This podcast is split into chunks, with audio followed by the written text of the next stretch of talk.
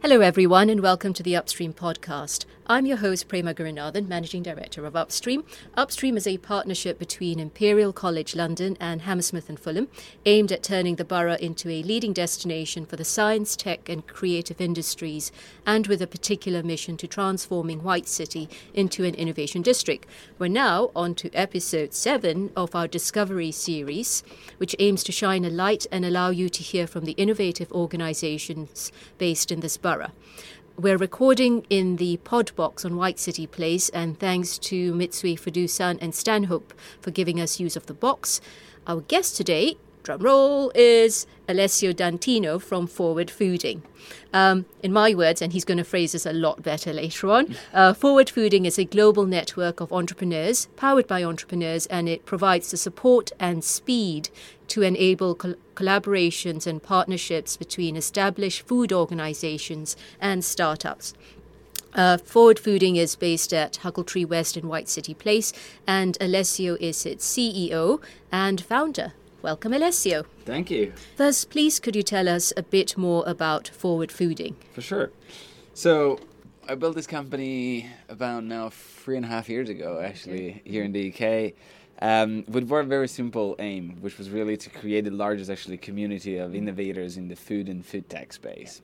And effectively, we built it as a platform mm-hmm. eventually um, to b- bring together, you know, all the stakeholders. On the one end, you know, the startups, on the other hand, you know, the investors and the corporates, um, to effectively foster food innovation. Mm-hmm. As we've seen that there was a lot of, you know, interesting ideas and solutions mm-hmm. out there in the market but then there is a gap, which is how do you bring you know them to the market, and mm-hmm. most and foremost, as you, how do you make them to scale? You know, yep. um, and that's where the the corporates also then come in, because mm-hmm. they need to innovate and uh, they need to get access to some of these startups or mm-hmm. entrepreneurs, because after all, I think innovations you know start with people more than uh, than solutions, and and so that's where we do really with the platform. We connect effectively these parties.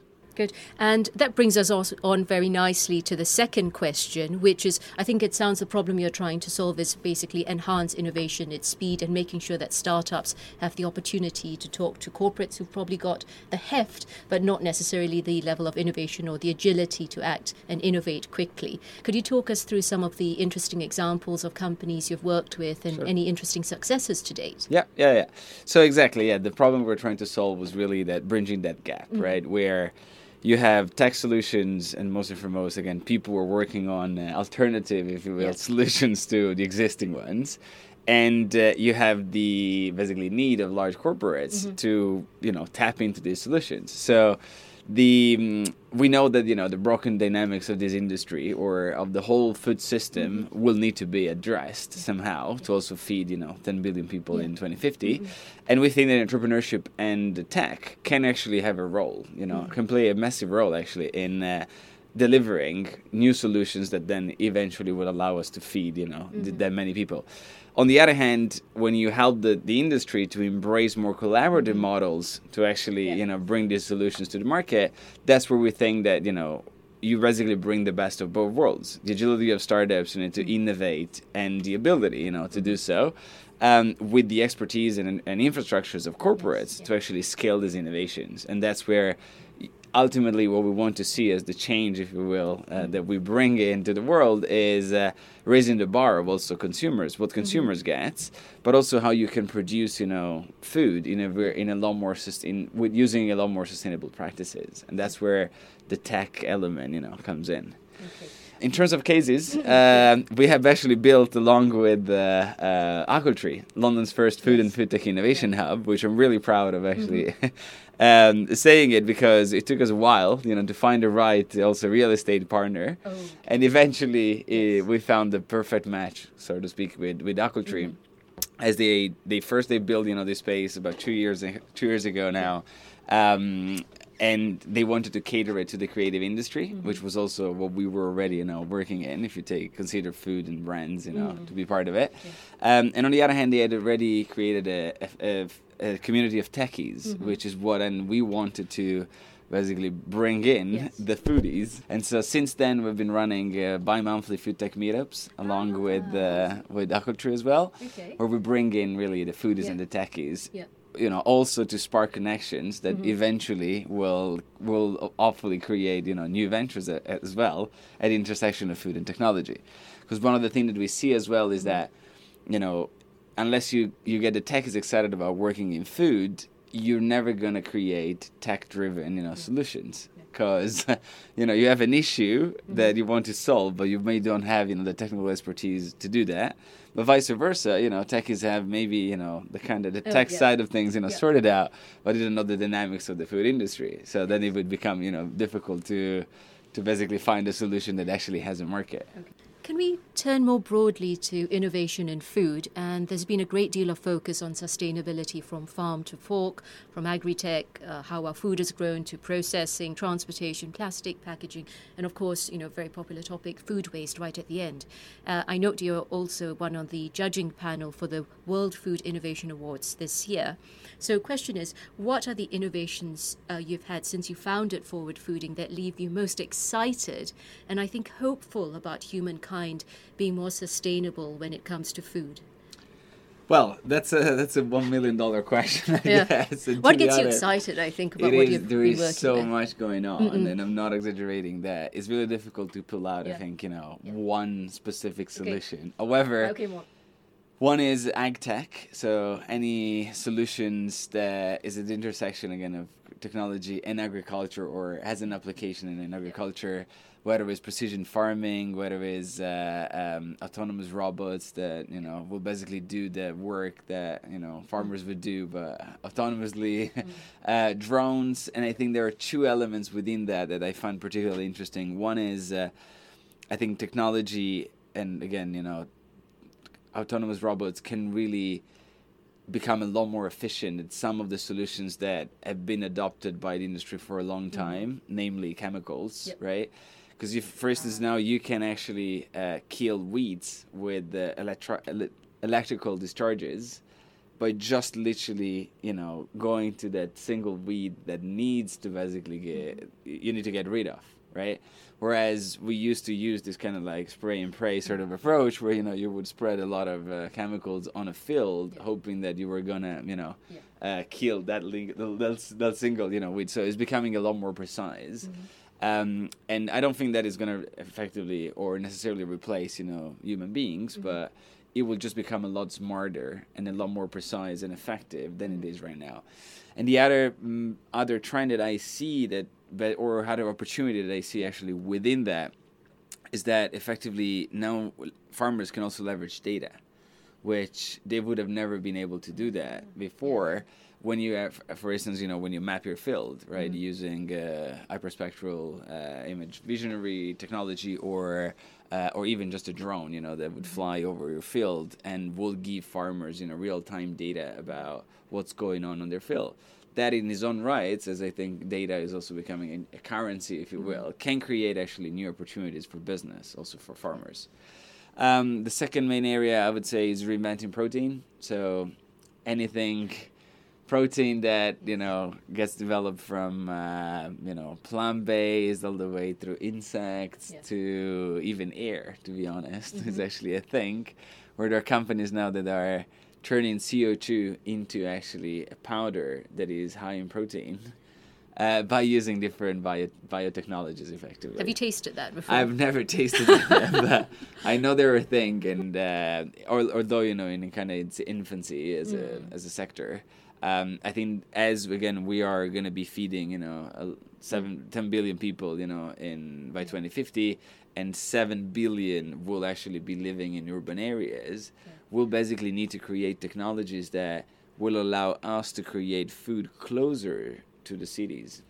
And that's where you know things like you know proteins that are grown into a lab or lab grown meat or you know uh, plant-based alternatives will that basically become i think the norm in probably five to ten years from now as effectively you know meet the need of you know feeding an increasing demand of uh, population and you know a lot of demand of foods that derives from it just you know closer to where where the demand is and the third one is actually yeah surplus and waste management um, and by surplus i also would include actually alternative packaging Um, only to say that um, you know there are now ways to create basically packaging from, for instance, plants or seaweed or you know Mm-hmm. algae, and, and that becomes a lot more sustainable. In some forms, it's even edible. So you really cut you know the whole sort of plastic you know thing. Uh, at the top of and kind of tackle you know the issue at the source, um, but then all the way through creating technologies that actually help, for instance, restaurants to better manage their food waste. Um, by, for instance, uh, putting a scale that actually weight in the the waste, and then it helps you to effectively uh, change your menu according to what is gonna expire, so that you use it beforehand, and so that these type of technologies I think are becoming quite mainstream now, especially in like very large, you know, um, scale sort of uh, facilities, whether it's like you know chains of restaurants or even you know um, kitchens of uh, cruises, for instance. Oh gosh, can imagine. You see yes, the yeah, amount yeah. of waste that is generated there is incredible. So it's really about I think just uh, kind of getting people you know a little bit more uh, used to to actually work with these new set Yeah. of tools really. And, and that actually picks up on my next question, which is, you know, there's a lot of innovation, there's a lot of interesting things you could be doing, and the technology is there. I mean, I'm sure it needs to be developed, but there's an element of, you know, changes in behavior, mindset, and I think part of it's, you know, we've always done it this way, or rather, we've been doing it since, you know, the last 70 years, since the Second World War, when's the last time we had major food shortages in the Western world, and how how much willingness do you see amongst the major corporates and key producers of food to institute more sustainable practices? I actually see a lot of willingness and a lot of uh, efforts, to be honest, just because I don't really believe that this whole sort of like push, if you will, Yeah. to change is actually consumers driven. Consumers are now a lot more educated than they used to be. And I think we're transitioning from a sort of a push approach where we're, we're pushed food through marketing of any sort, which is also, you know, Yeah. industrialized food, um, to actually a pull approach. And this is why, and this is all driven by the fact that we have access to data that we did not have access to beforehand. You know, internet on the one end has allowed us to, I guess, question, you know, anything that we're um, we're offered, right, from a label of a product that you find in the supermarket, all the way through what is actually good for you, for you, right? Because we have also understood that food it kind of varies. You know, it's good for you. What is good for you might not be good for me. So this whole, I guess, um, data-driven approach now that a lot of consumers are are, are taking is actually pushing also the industries to become more transparent, um, to adopt you know also technologies like blockchain to showcase the full traceability of the ah, supply chain. course, yes. And I guess we're getting to a point where mm-hmm. you basically have the same product on the mm-hmm. shelf. Yeah. Or a very similar one, and then you will have one with maybe a, a QR code that will mm-hmm. allow you to see the full traceability of the supply chain, versus another one that might don't have it. And I Yeah. think any, I guess, uh, savvy consumer or any, I guess, consumer that actually cares Yes, about yeah. Mm-hmm. what goes into their food would probably start questioning, you know, why this one doesn't have it and that one does have it, right? Mm-hmm. So that's where I think the role of um, of corporates is really to just em- embrace, you know, the the fact that these these new solutions are effectively going to be in the market no matter what, right? And so what I started seeing is that you know through corporate venture arms, through accelerators, through all sort of like you know other activities, they're trying really to tap into um, these solutions Yeah. because they really need it. Uh, as you know, consumers will demand more and more for those things. And if they basically don't jump on the on the innovation you know bandwagon, Yeah. then uh, Yeah. they're just going to miss out. And so that's where I guess collaboration you know needs to be embraced as um, the pace at which also is happening is just too fast for any large corporate you know to to basically keep up with it. So we're talking about the external landscape. Can we just bring it in now? And if you were to look at forward fooding, so we're about if we're in the early quarter of 2020, uh, what do you hope to look back on in about 12 months' time and pat yourself on your back for accomplishing with the business and the business plan? Yeah. Well, we've set a very clear uh, and I guess uh, fairly achievable objectives for this year. Um, the first one would be to actually scale our innovation network of innovation hubs. So we're planning to open a new one in Spain by the summer.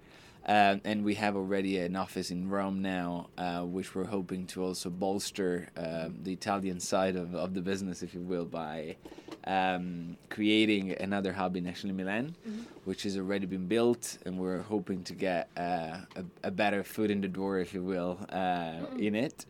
Um, then uh, we have built our own data intelligence, and we, which we launched actually last year. So it's a software that we then licensed to companies, and now we have about 50 corporate executives using it to navigate the global agri-food tech landscape. Mm-hmm. Um, we're hoping to get at least 150 new users by the end of the year, um, which is actually quite achievable as we're growing it, you know, quite mm-hmm. fast um, through a number of activities that we've done, including the Food Tech 500, yeah. which is also the third sort of leg of our uh, plan where we launched this year this sort this sort of like our response to Fortune 500 for agri food tech, uh-huh. where we have showcased okay. about 500 agri food tech uh, companies that mm-hmm. we think are the kind of movers and shakers of the space. Um, next year we want to make it even bigger. Uh, last year we received uh, 1,200 applications uh, out of which we have shortlisted 500 businesses. Mm-hmm. We're hoping to get at least three times the number as we see that you know the, the pace at which yes, it's developing yeah. is really really fast, mm-hmm. um, and then maybe actually using it also in conjunctions with our with some of our uh, corporate clients. Yeah. Uh, to really again help them to connect, you know, with uh, with the right companies that they can help them to innovate. Okay, so not a lot then. We've talked a bit about food, and it's almost lunchtime as we record. And two questions. So this is complete stereotype, right? So most of us would assume there's a good chance someone running a food accelerator is a foodie who lives to eat instead of eating to live. Um, is that true? Are we off the mark? And are you a good cook? And uh, actually, let's answer the question: Are you a good cook first? Okay. Well, I consider myself to be a decent cook. Decent cook. In the sense okay. that I actually enjoy cooking a lot, yeah. and I find it a very relaxing activity. Mm-hmm. So I try to do it at least three to four times a week. Okay. Uh, however, yes, I'm a big foodie. Uh, I wouldn't, I guess, probably get myself into this, this job otherwise. Um, but I have to say that I'm actually a lot more excited about the food tech side mm-hmm. of it. Meaning, um, I always look at the potential and impact that some yeah. of these, especially tech solutions, you know, can have on the broader food system mm-hmm. as opposed to just you know the food itself because yeah. yes of course you know food has to taste great mm-hmm. in order to i guess be palatable and yeah. you know appreciated by consumers but i think we're living a, a, a era where this whole new wave of solutions are really transforming you know the food system as we know it mm-hmm. and so that's really what i, I guess kind of keeps me awake at night and mm-hmm. sometimes you know overexcited about how you know in the long term yeah. what is the the impact that yeah. this technology or this new solution you know can have Mm-mm. at the ecosystem level because I think you know the challenge we're up against mm. are are really really big. You know, mm. the climate change and and you know you yeah. name it.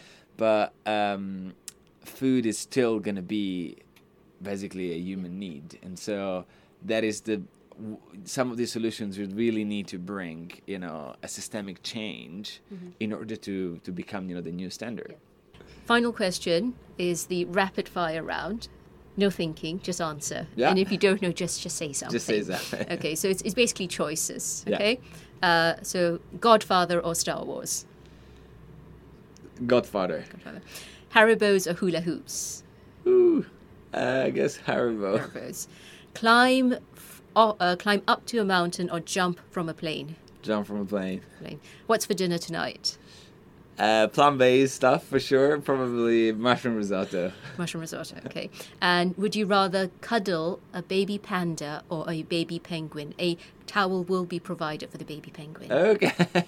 I guess the, the latter then, the penguin. Finally, this is so we've had seven people, and finally somebody has chosen the baby penguin. well done. Thank you. Thank you so much for coming onto Thank our program. It's been a lovely experience meeting you. Thank you.